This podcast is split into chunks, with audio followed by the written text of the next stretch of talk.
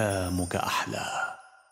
الحمد لله رب العالمين له النعمة وله الفضل وله الثناء الحسن صلوات الله البر الرحيم والملائكة المقربين على سيدنا محمد وعلى آله وصحبه الطيبين الطاهرين الميامين. اللهم لا سهل إلا ما جعلته سهلا وأنت يا حي يا قيوم تجعل الحزن إذا شئت سهلا. فبعد أن ذكرنا أركان الصلاة السبعة عشر ينبغي أن نبين بعض المسائل المتعلقة بها. منها أنه إذا كان يصلي مثلا فسهى وهو في الصلاة شك هل أنا صليت ثلاث ركعات أو أربع ركعات؟ ماذا يفعل في هذه الحالة؟ في هذه الحالة يبني على اليقين. يقول أنا يقيني أني صليت ثلاث ركعات فيزيد ركعة حتى يتم الركعة الرابعة وهذا في الصلاة الرباعية كالظهر والعصر مثلا. فإذا شك في عدد الركعات يبني على يقينه. كذلك إذا سهى فترك ركنا من أركان الصلاة سهوا. مثلا سجد من غير ركوع في ركعة من الركعات. هنا إذا تذكر أنه ترك الركوع وكان قبل أن يصير في مثله قبل أن يصير في الركوع الذي في الركعة التي تليه. هنا ماذا يفعل؟ مثلا كان في السجود يقوم إلى القيام ويهوي للركوع ويلغو السجود الذي سجده من غير أن يكون قد ركع قبله. فيقوم ويهوي إلى الركوع ويتم الركعة فيلغو ما سهى به. أما إذا كان قد صار في مثل هذا الركن الذي كان قد تركه سهوا مثلا صار في الركوع أو صار فيما بعده مثلا كأن صار في الركوع واعتدل وسجد في الركعة التي تليها ماذا يفعل هنا؟ هنا يعتبر الركعة التي مضت من غير ركوع ملغية ويكمل صلاته على أن هذه الركعة التي هو أتمها هي الركعة التي ألغاها. نتكلم الآن عن صلاة الجمعة والجماعة. وكيف تصح الجماعة؟ وكيف تصح الجمعة؟ وأركان الخطبتين وشروط الجمعة والجماعة وشروط الخطبتين. الجماعة صلاة الجماعة في الصلوات الخمس على الذكور الأحرار المقيمين. البالغين العاقلين غير المعذورين فرض كفاية.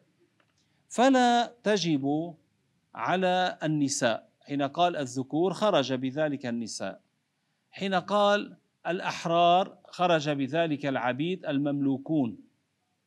وحين قال المقيمين خرج بذلك المسافرون. وحين قال البالغين خرج بذلك من هم دون البلوغ. وغير هؤلاء ممن ذكرنا ممن هم يعدون معذورين بعذر من الأعذار التي تسقط وجوب الجماعة. مثلا كإذا كان هناك مطر شديد يبل الثوب وليس معه ما يقيه من المطر فهذا له عذر أن لا يذهب إلى الجماعة. أو مثلا يخشى من عدو بذهابه إلى مكان الجماعة أن أن يؤذيه هذا العدو. وهذه الجماعة قلنا هي فرض كفاية. صلاة الجماعة في الصلوات الخمس فرض كفاية. وتحصل هذه الكفاية بأن يظهر شعار الجماعة في البلد. يعني إذا كانت البلد صغيرة يكفي في مكان واحد. أما إذا كانت البلد كبيرة فأن تقام في أماكن بحيث من يقصد الجماعة يصل إليها من غير مشقة. ثم الجماعة في صلاة الجمعة فرض عين. في الصلوات الخمس هي فرض كفاية أما في صلاة الجمعة فهي فرض عين عليهم يعني على الذكور الأحرار المقيمين البالغين العاقلين غير المعذورين. إذا كانوا أربعين يعني يزيد شرط وهو أن يبلغوا أربعين أن يكونوا أربعين ولو مع الإمام يعني تسعة وثلاثين والإمام هو الأربعون. إذا كانوا أربعين مكلفين مستوطنين يعني نيتهم البقاء في هذا البلد إلى الممات. لو خرجوا لأمر لحاجة نيتهم أن يرجعوا إلى هذا البلد. مستوطنين ويزيد مستوطنين أين؟ في أبنية. يعني سواء كانت هذه الأبنية من خشب أو من حجر أو من طين ليس في الخيام يعني لأنها لا تجب على المستوطنين في الخيام. لو كانوا لا يرحلون إنما يستوطنون فيها لا تجب عليهم آه، إذا لم يكن آه، بقرب بالقرب منهم آه، بلدة فيها أربعون مستوطنون ضمن أبنية بحيث يجب عليهم إقامة الجمعة. يعني أهل الخيام إذا كانوا مقيمين حيث هم وبالقرب منهم كان هناك بلد جمعة. آه، فهنا وهم يسمعون النداء يسمعون الأذان فبحسب الريح المعتدلة ومن الطرف الذي يليهم من بلد الجمعة يسمعون الأذان. فهنا ولو كانوا هم يسكنون في الخيام يجب عليهم أن يذهبوا إلى بلد الجمعة ويقيمون صلاة الجمعة آه، يصلون الجمعة مع أهل بلد الجمعة. هذا يجب عليهم. أما إذا لم يكن بالقرب منهم بلد جمعة آه، لا يجب عليهم هم أن يقيموا الجمعة. والجمعة تجب فرضا عينيا على المكلف. على الشروط التي ذكرناها. ما وكذلك من كان نوى الإقامة عند أهل بلد الجمعة أربعة أيام صحاح يعني غير يومي الدخول والخروج. نوى الإقامة في ذلك البلد. يعني مثلا أنا سافرت لنقل إلى حمص إلى حلب إلى الأردن هذه بلد جمعة. ونويت الإقامة هناك أربعة أيام غير يومي الدخول والخروج علي أن أصلي الجمعة معهم. أما إذا أنا سافرت لأبقى يوما أو يومين أو ثلاثة ثم أسافر هنا أكون أنا بحكم المسافر. لا يجب علي أن أصلي الجمعة في هذه البلد لكن لو صليت أحسن.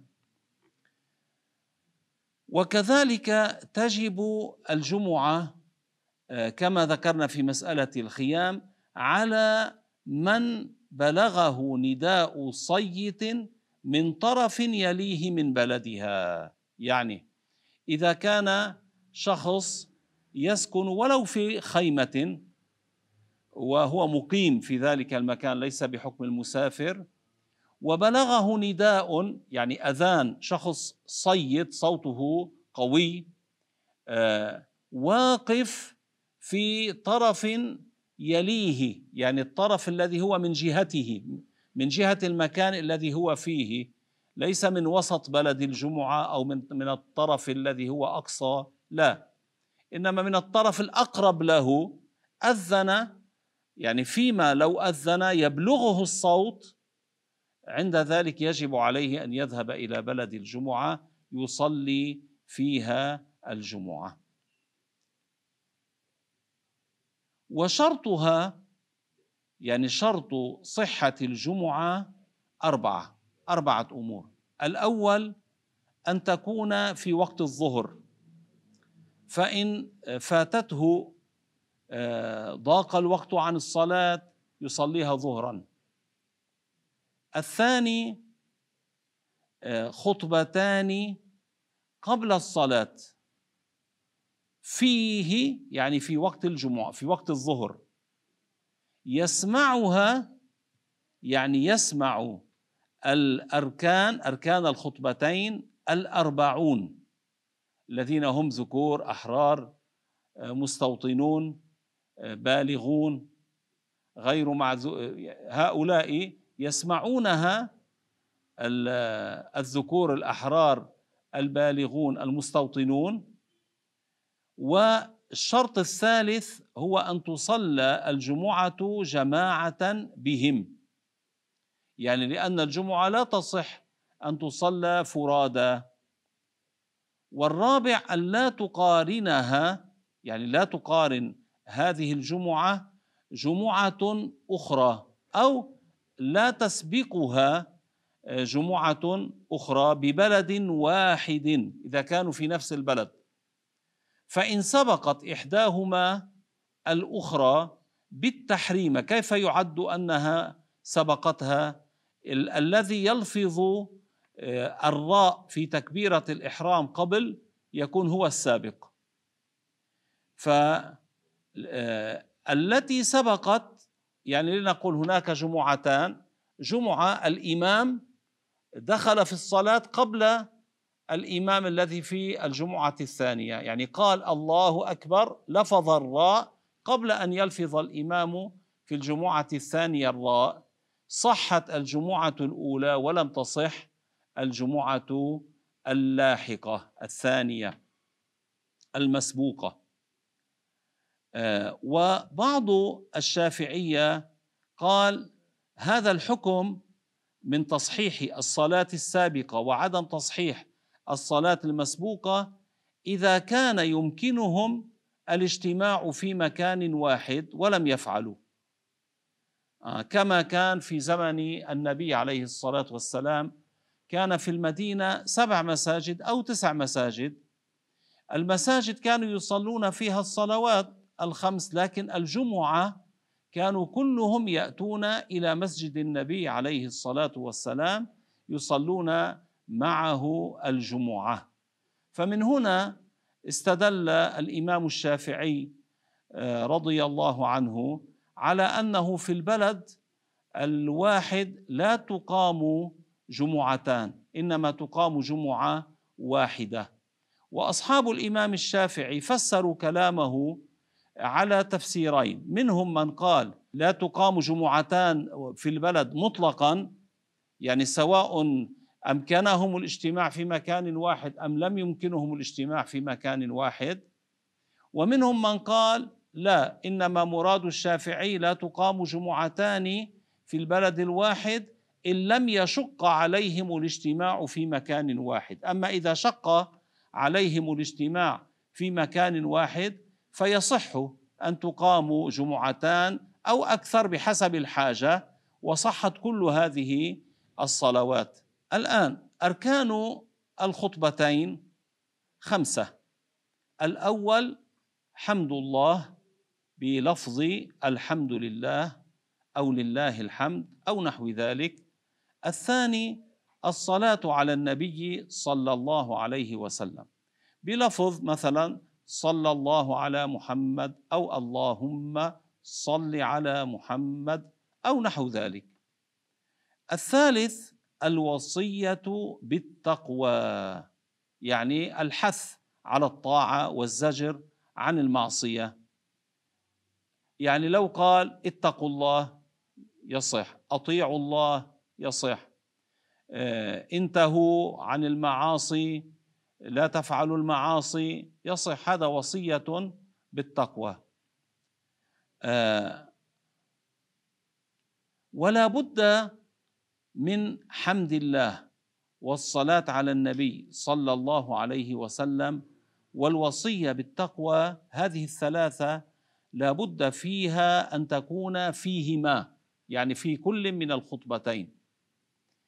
والركن الرابع هو قراءة آية مفهمة في إحداهما يعني في إحدى الخطبتين سواء في الأولى أو في الثانية. لكن يشترط أن تكون الآية مفهمة. أما مثلا كآية ثم نظر هذه آية لكن لا تعد آية مفهمة فلا تكفي.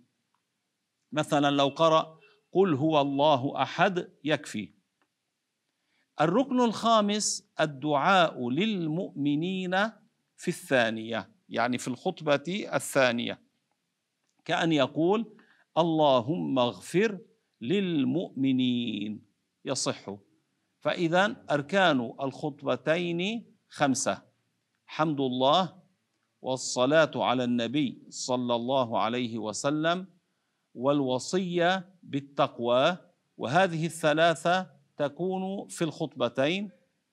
وآية مفهمة في إحدى الخطبتين سواء الأولى أو الثانية والدعاء للمؤمنين. لو قال اللهم اغفر للمؤمنين يصح. لكن هذا الدعاء ينبغي أن يكون في الخطبة الثانية ليس في الخطبة الأولى. يعني لا يجزئ إذا فقط ذكره في الخطبة الأولى لابد أن يذكره في الخطبة الثانية. وشروط الخطبتين زيادة على ما مر سبعة. أحدها الطهارة عن الحدثين الأصغر والأكبر والطهارة عن النجاسة التي لا يعفى عنها. هذه ينبغي أن تكون الشروط في الخطيب. والطهارة عن النجاسة في البدن والمكان والمحمول له من ثوب أو غيره. وثانيها ستر العورة. وهي بالنسبة للرجل ما بين السره والركبة كما ذكرنا سابقا. وثالثها القيام فيهما للقادر على القيام. إذا كان ليس قادرا على القيام يخطب قاعدا لكن الأحسن عند ذلك أن يخطب من هو قادر على القيام. ورابعها الجلوس بين الخطبتين. وأقله أن يكون قدر الطمأنينة. وخامسها خامس الأركان الموالاة بين أركان الخطبتين بأن لا يطيل الفصل بين الأركان عرفا بما لا تعلق له بالخطبة.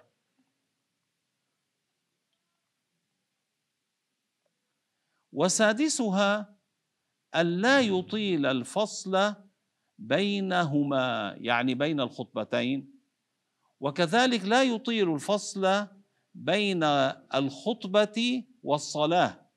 يعني لا ينزل من الخطبة الثانية ويعمل درسا ثم بعد ذلك يصلي. لا. إنما ينزل يراقب الصفوف أن تقف كما ينبغي و قد يدعو دعاء مثلا اللهم آتني أفضل ما تؤتي عبادك الصالحين أو نحو ذلك آه، ثم يكبر يدخل في الصلاة. لا يكون هناك فاصل طويل بين الخطبة الثانية والصلاة. وسابعها أن تكونا يعني الخطبتان يعني أركان الخطبتين باللغة العربية. يأتي بالأركان باللغة العربية ثم إن شاء أن يشرح بغير اللغة العربية لكون من يسمع ليس يفهمون اللغة العربية آه، يشرح لهم بغير اللغة العربية. لكن الأركان يأتي بها باللغة العربية. هكذا نكون أنهينا الكلام على الخطبتين وشروطهما. الآن شروط الاقتداء. يجب على كل من صلى مقتديا بغيره سواء كان في صلاة الجمعة أو في غيرها من الصلوات سبعة أمور. أحدها الا يتقدم المأموم على إمامه في الموقف أي في المكان الذي يقف فيه. ولا تبطل آه، مساواته وكيف يعتبر التقدم؟ يعتبر ذلك بالعقب الذي هو الأسفل القدم من خلف. هذا هو العقب. يكون عقبه خلف عقب الإمام ولو كان مقارنا له يصح لكن الأحسن أن يكون عقبه خلف عقب الإمام. مكروه المقارنة مكروهة إذا كان عقبه مع عقب الإمام. وأن لا يتقدم على إمامه في تكبيرة الإحرام. يعني يجب تأخير جميع تكبيرة المأموم عن جميع تكبيرة الإمام. يعني مثلا متى يبدأ المأموم بتكبيرة الإحرام؟ حين يلفظ الإمام لفظ الراء حرف الراء من أكبر. حين يلفظ الراء بعد ذلك يبدأ المأموم بتكبيرة الإحرام. ليس قبل أن يلفظ الراء يلفظ يبدأ بالتكبير لا يصح. المقارنة للإمام بتكبيرة الإحرام لا يصح. لا تصحح القدوة. فإذا تبطل المقارنة يعني تمنع من انعقاد الصلاة بالنسبة للمأموم إذا كانت المقارنة في الإحرام يعني في تكبيرة الإحرام. وتكره المقارنة في غير تكبيره الإحرام من الأفعال لكن تفوت فضيلة الجماعة المقارنة لأنها مكروهة. إلا التأمين يعني قول آمين عقب الفاتحة فهنا يسن للمأموم أن يقارن الإمام. يعني إذا الإمام قال ولا الضالين. هنا ينتظر المأموم حين يبدأ الإمام بقول آمين يقول معه آمين يقارنه. من وافق تأمينه تأمين الإمام استغفرت له الملائكة. هكذا ورد في الحديث عن رسول الله صلى الله عليه وسلم. ويحرم على المأموم تقدمه على الإمام بركن فعلي تام. مثال على ذلك كأن ركع المأموم واعتدل والإمام ما زال في القيام لم يركع بعد. هذا حرام من الكبائر. ولا تبطل الصلاة بذلك. حرام لكن لا تبطل الصلاة بذلك. وتبطل الصلاة بالتقدم على الإمام بركنين فعليين متواليين سواء كانا طويلين أو طويل وقصير إذا كان هذا التقدم بلا عذر. مثال على ذلك كان يركع المأموم ويعتدل ويهوي للسجود. كم ركن هنا يكون مضى؟ الركوع حين يرفع من الركوع هذا مضى ركن آه، وصل إلى الاعتدال. حين يهوي من الاعتدال هذا ركن ثان. فهنا يكون سبقه بركنين فعليين. فهنا تفسد صلاة المأموم الذي سبق الإمام بركنين فعليين. كذلك يبطل الصلاة التأخر أي تأخر المأموم عن الإمام بهما يعني بركنين فعليين متواليين طويلين أو طويل وقصير. إذا كان ذلك آه، بغير عذر. كأن مثلا رفع الإمام رأسه من الركوع واعتدل وبدأ بالهوي للسجود والمأموم بعد قائم لم يركع بلا عذر. هذا بطلت صلاة المأموم. يعني المأموم كان أنهى الفاتحة ولكن ما زال واقفا والإمام آه، ركع ورفع من الركوع. هذا ركن. اعتدل وهوى من الاعتدال. هذا ركن ثان. يعني الإمام سبق المأموم بركنين فعليين. المأموم تأخر عن الإمام بركنين فعليين. هنا فسدت صلاة المأموم لأنه بغير عذر تأخر عن الإمام بركنين فعليين. كذلك آه الآن نحن ذكرنا إذا كان بغير عذر. ماذا إذا كان بعذر؟ وسنذكر المثال إن شاء الله. قال وتبطل الصلاة أيضا بتأخر المأموم عن الإمام بأكثر من ثلاثة أركان طويلة ولو لعذر. آه. أركان طويلة مثل أيش؟ كالركوع. الركوع ركن طويل الاعتدال ركن قصير. السجودين كل سجود ركن طويل. الجلوس بين السجدتين ركن قصير. آه. فإذا تأخر عن الإمام بأكثر من ثلاثة أركان طويلة يعني كالركوع والسجودين هذه ثلاثة أركان طويلة. ولو كان تأخره لعذر كأن كان بطيئا بقراءة الفاتحة والإمام يعني قراءته أسرع منه فلو فلو تأخر المأموم عن الإمام مثلا لإتمام الفاتحة حتى فرغ الإمام من الركوع والسجودين يعني الإمام سبقه ركع ورفع ثم نزل إلى السجود وجلس ثم نزل إلى السجود الثاني والمأموم ماذا يفعل؟ ما زال يقرأ الفاتحة. آه هو ماذا قال؟ الشيخ رحمه الله وبأكثر من ثلاثة أكثر من ثلاثة أركان طويلة. كيف يصير أكثر من ثلاثة أركان طويلة؟ إذا رفع من السجدة الثانية هذا يكون ثلاثة أركان طويلة أتمها. كيف يصير أكثر؟ إذا زاد على ذلك ولم يتابعه المأموم. عند ذلك يكون أكثر. هنا تفسد صلاة المأموم. كيف يعني لم يتابعه؟ مثلا جلس الإمام للتشهد. هنا فورا يجب على المأموم أن ينزل يجلس مع الإمام في التشهد. ثم يأتي بهذه الركعة التي فاتته لم يتم فاتحتها. أو مثلا الإمام قام لقراءة الفاتحة قام للركعة الثالثة مثلا أو قام للركعة الثانية مثلا. ف آه، فهنا ماذا يفعل المأموم؟ المأموم كان يقرأ الفاتحة ولم يتمها بعد.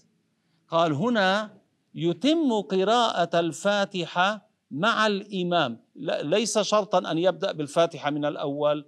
إنما يعتبر أنه ما مضى من قراءته للفاتحة هو الآن للركعة الجديدة التي مع الإمام ويتم الفاتحة مع الإمام.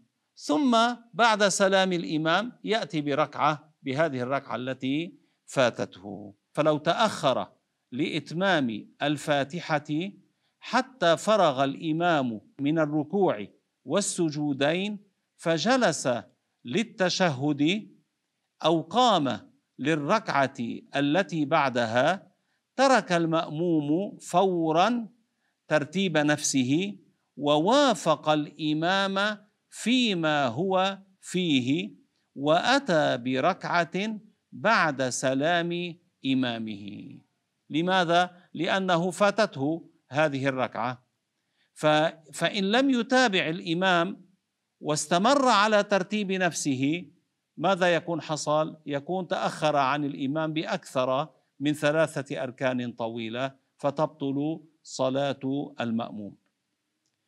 وأما إن أتم المأموم الفاتحة قبل ذلك يعني قبل أن يسبقه الإمام بأكثر من ثلاثة أركان طويلة يعني قبل أن يتلبس الإمام بالركن الرابع فهنا يمشي المأموم على ترتيب نفسه.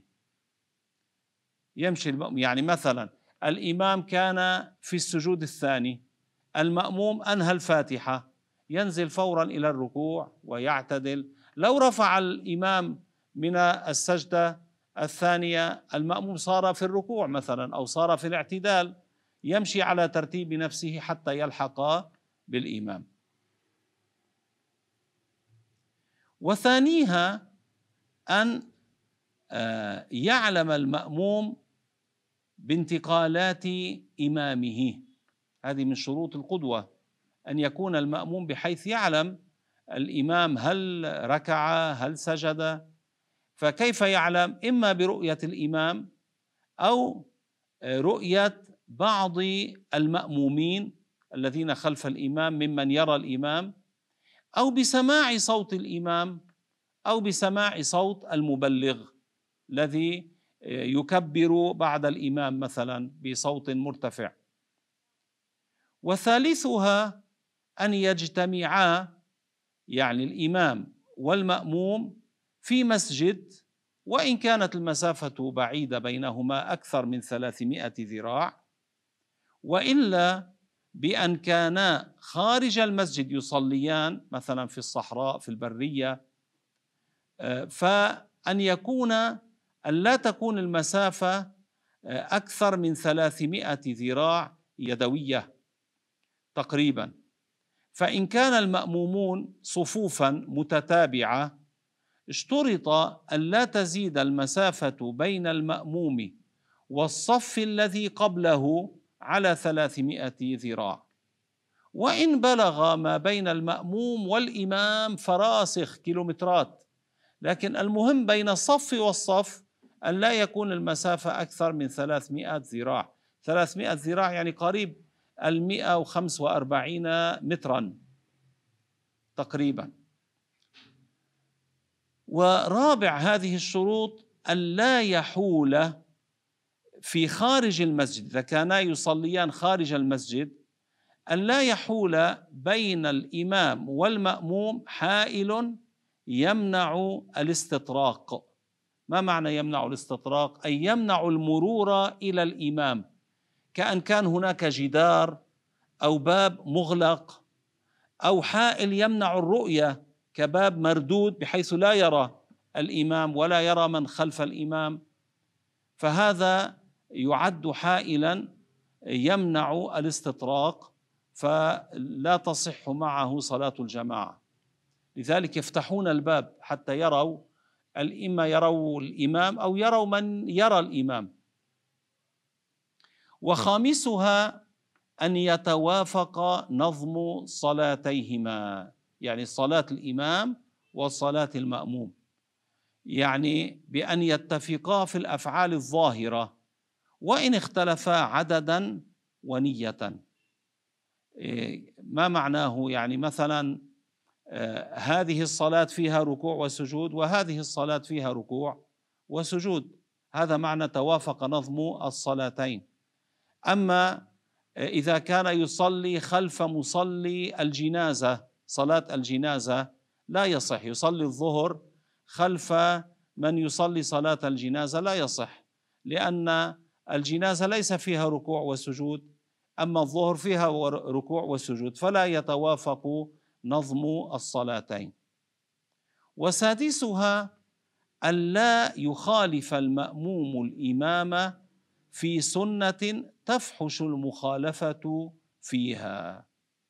وذلك فعلا كالتشهد الأول أي جلوس التشهد الأول بأن تركه الإمام وفعله المأموم فتبطل صلاته بذلك. يعني الإمام آه، قام من السجدة الثانية من الركعة الثانية وقام إلى القيام. لم يجلس للتشهد الأول المأموم جلس للتشهد الأول. هذا التشهد الأول هو سنة. لكن تفحش المخالفة فيه يعني الناظر إليهما إذا رأى الإمام قام للقيام والمأموم بقي تحت يقرأ التشهد فيقول هؤلاء لا يصليان آه، جماعة. فهذه سنة تفحش المخالفة فيها فهنا تفسد صلاة المأموم. وكذلك تركا كمثلا كسجود السهو بأن فعله الإمام وتركه المأموم يعني الإمام سجد للسهو والمأموم ما سجد للسهو لم يسجد للسهو فهنا تفسد صلاة المأموم ما هو سجود السهو؟ سجود السهو مثلا إذا الإمام لنقل سهى في صلاته.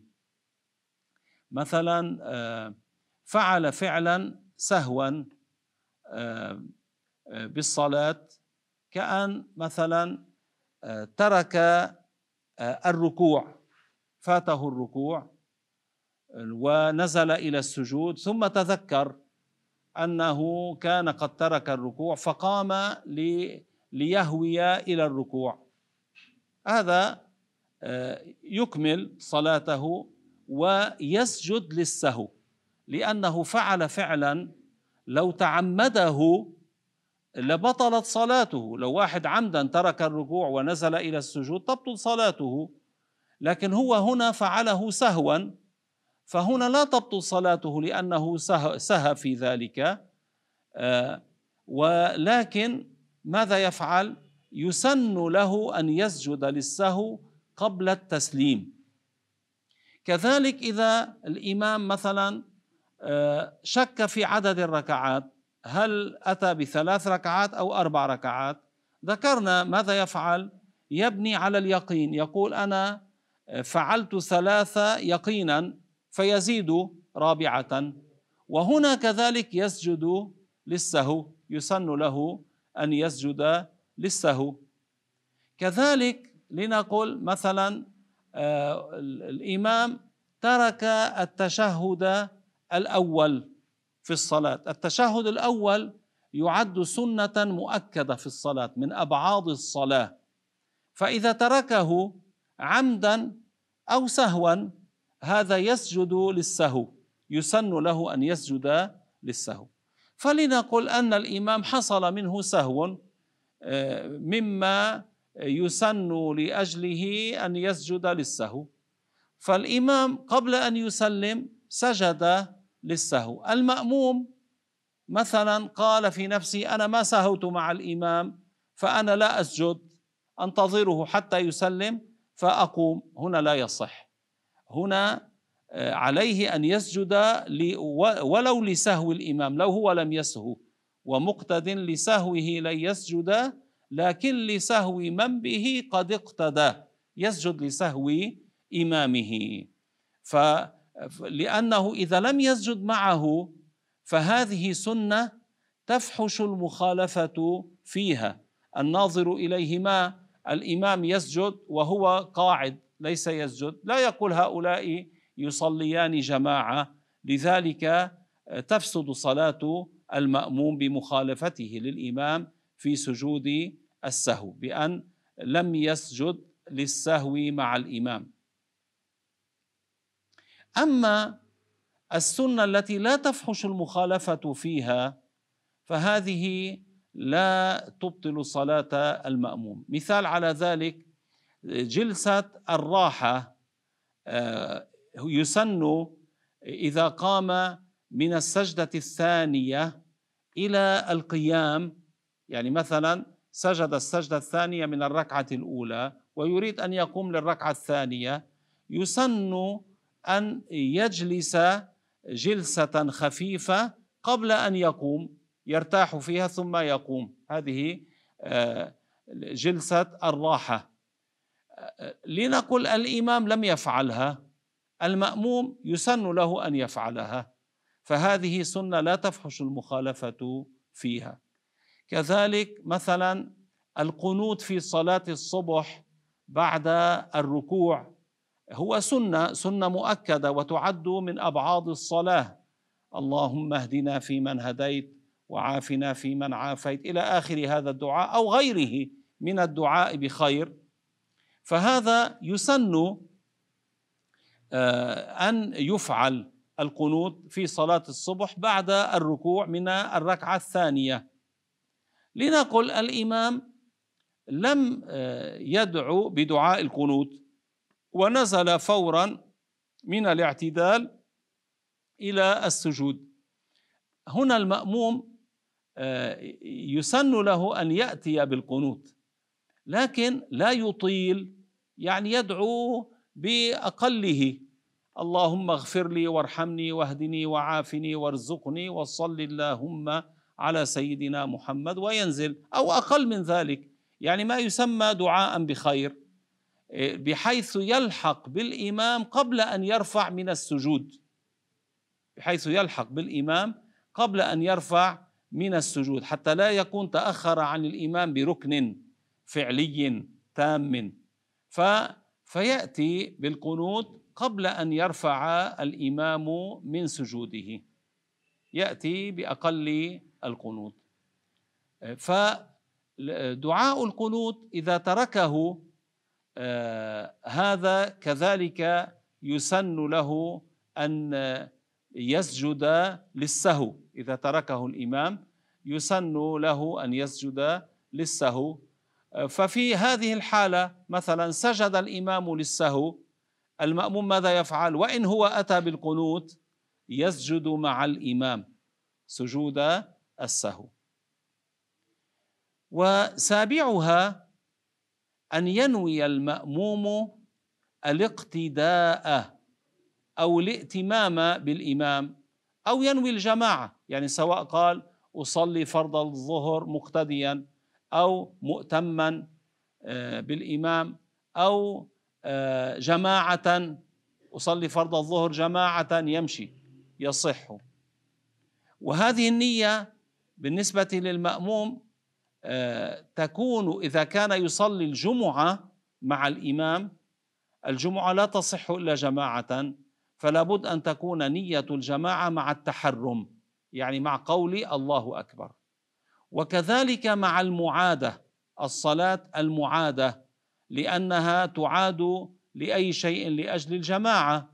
فهنا لا بد أن ينوي المأموم آه، الجماعة في تكبيرة الإحرام. وسنأتي للكلام على الصلاة المعادة. وكذلك الصلاة المجموعة للمطر. إذا واحد مثلا ذهب يصلي الظهر في المسجد ونزل المطر وهو يكبر للإحرام. أو كان نازلا قبل وبقي مستمرا وكان المطر شديدا يبل الثوب. وهو بيته يعد آه، إذا أراد أن يأتي إلى المسجد لصلاة العصر يحصل له مشقة يعد بعيدا. آه، فيحصل له مشقة بسبب المطر. آه، فهذا له أن يقدم العصر إلى الظهر حتى يصلي جماعة في المسجد. لمن يصلي مع جماعة إذا جاء من بعيد مسجدا نال الأذى. فيصلي الجماعة جماعة العصر مع الإمام يعني مع الجماعة في المسجد أو في غيره يعني في المصلى. المقصود أن يصلي جماعة ويشق عليه لو أراد أن يرجع إلى بيته مثلا ثم يعود إلى الصلاة الثانية صلاة العصر مثلا أو صلاة العشاء إذا كان هو في المغرب. فهنا يجوز له لأجل المطر أن يقدم أن يجمع الصلاة تقديما لكن بغير قصر. يصلي العصر أربع ركعات والعشاء أربع ركعات لا يقصر إنما فقط يقدم بشروطها. طيب هذه التقديم هنا أليس لأجل الجماعة؟ فكذلك لابد للمأموم أن ينوي الجماعة في الإحرام يعني مع تكبيرة الإحرام. آه كذلك إذا نذر أن يصلي صلاة جماعة. بما أنه نذر أن يصلي صلاة جماعة كذلك عليه أن ينوي الجماعة في مع تكبيرة الإحرام.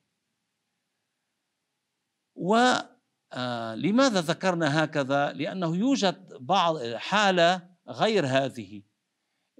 قال وأن ينوي ذلك قبل المتابعة للإمام وطول الانتظار له ولو بعد التكبيرة في غيرها.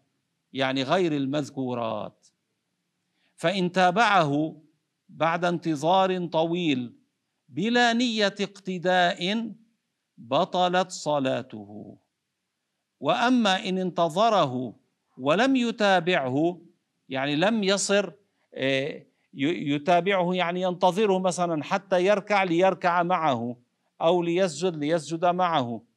إن انتظره ولم يتابعه هكذا أو تابعه مصادفة بغير قصد أو تابعه قصدا لكن من غير انتظار طويل لم تبطل.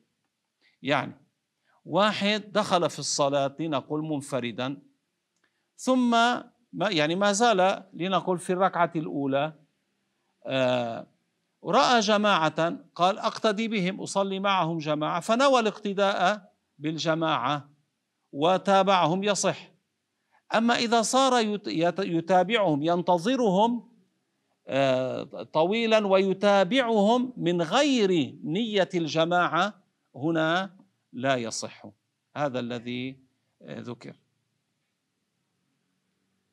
قال ويجب على الإمام نية الإمامة في الجمعة والمعادة. آه. في المأموم قلنا يجب عليه نية الاقتداء آه، أو الجماعة أو مؤتما بالإمام. في أي صلوات؟ في صلاة الجمعة وفي صلاة المعادة وفي صلاة المجموعة للمطر وفي صلاة المنذورة جماعة. في هذا. أما في غيرها في في غير ذلك أن عليه أن ينوي الاقتداء قبل المتابعة مع طول الانتظار. هذا بالنسبة للمأموم. أما بالنسبة للإمام متى يجب عليه أن ينوي الإمامة في الجمعة والمعادة؟ وكل ما تشترط له الجماعة عليه أن ينوي الجماعة في تكبيرة الإحرام. أما في غير ذلك يعني فيما لا تشترط له الجماعة يسن للإمام أن ينوي نية الإمامة في غيرها يعني في غير الجمعة والمعادة ونحوها. لماذا يسن له حتى يحوز فضيلة الجماعة؟ يعني مثلا كان يصلي الظهر لوحده أتى واحد قال له أنا أقتدي بك. هنا يسن له أن ينوي الإمامة. فإن لم ينوي الإمامة المأموم نوى الاقتداء المأموم له ثواب الجماعة أما الإمام ليس له ثواب الجماعة لأنه لم ينوي الإمامة. فيسن له في هذه الحال أن ينوي الإمامة. ما هي الصلاة المعادة؟ الصلاة المعادة هي الصلاة التي يصليها الشخص جماعة مرة ثانية بعد أن كان قد صلاها قبل جماعة أو منفردا يعني صلاها جماعة ثم قامت جماعة أخرى قال حتى أكسب ثواب الجماعة نوى الصلاة المعادة. قال مثلا أصلي فرض الظهر المعادة جماعة. إيه، هنا له ثواب النافله أو كان صلى منفردا ثم وجد جماعة قامت ف قال أصلي مثلا فرض الظهر المعادة جماعة حتى يحصل ثواب الجماعة. كذلك يحصل. هذه الصلاة المعادة. هو أعادها لأي شيء؟ لأجل الجماعة.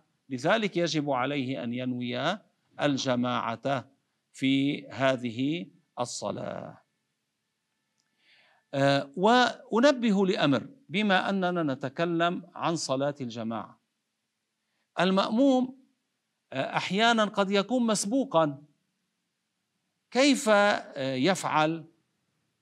آه يعني الإمام دخل بالصلاة والامام والمأموم بعد ما آه، لحقه. هنا إذا آه، المأموم دخل بالصلاة جماعة مع الإمام وكان الإمام قد صار له مدة بدأ بالصلاة ماذا يفعل المأموم؟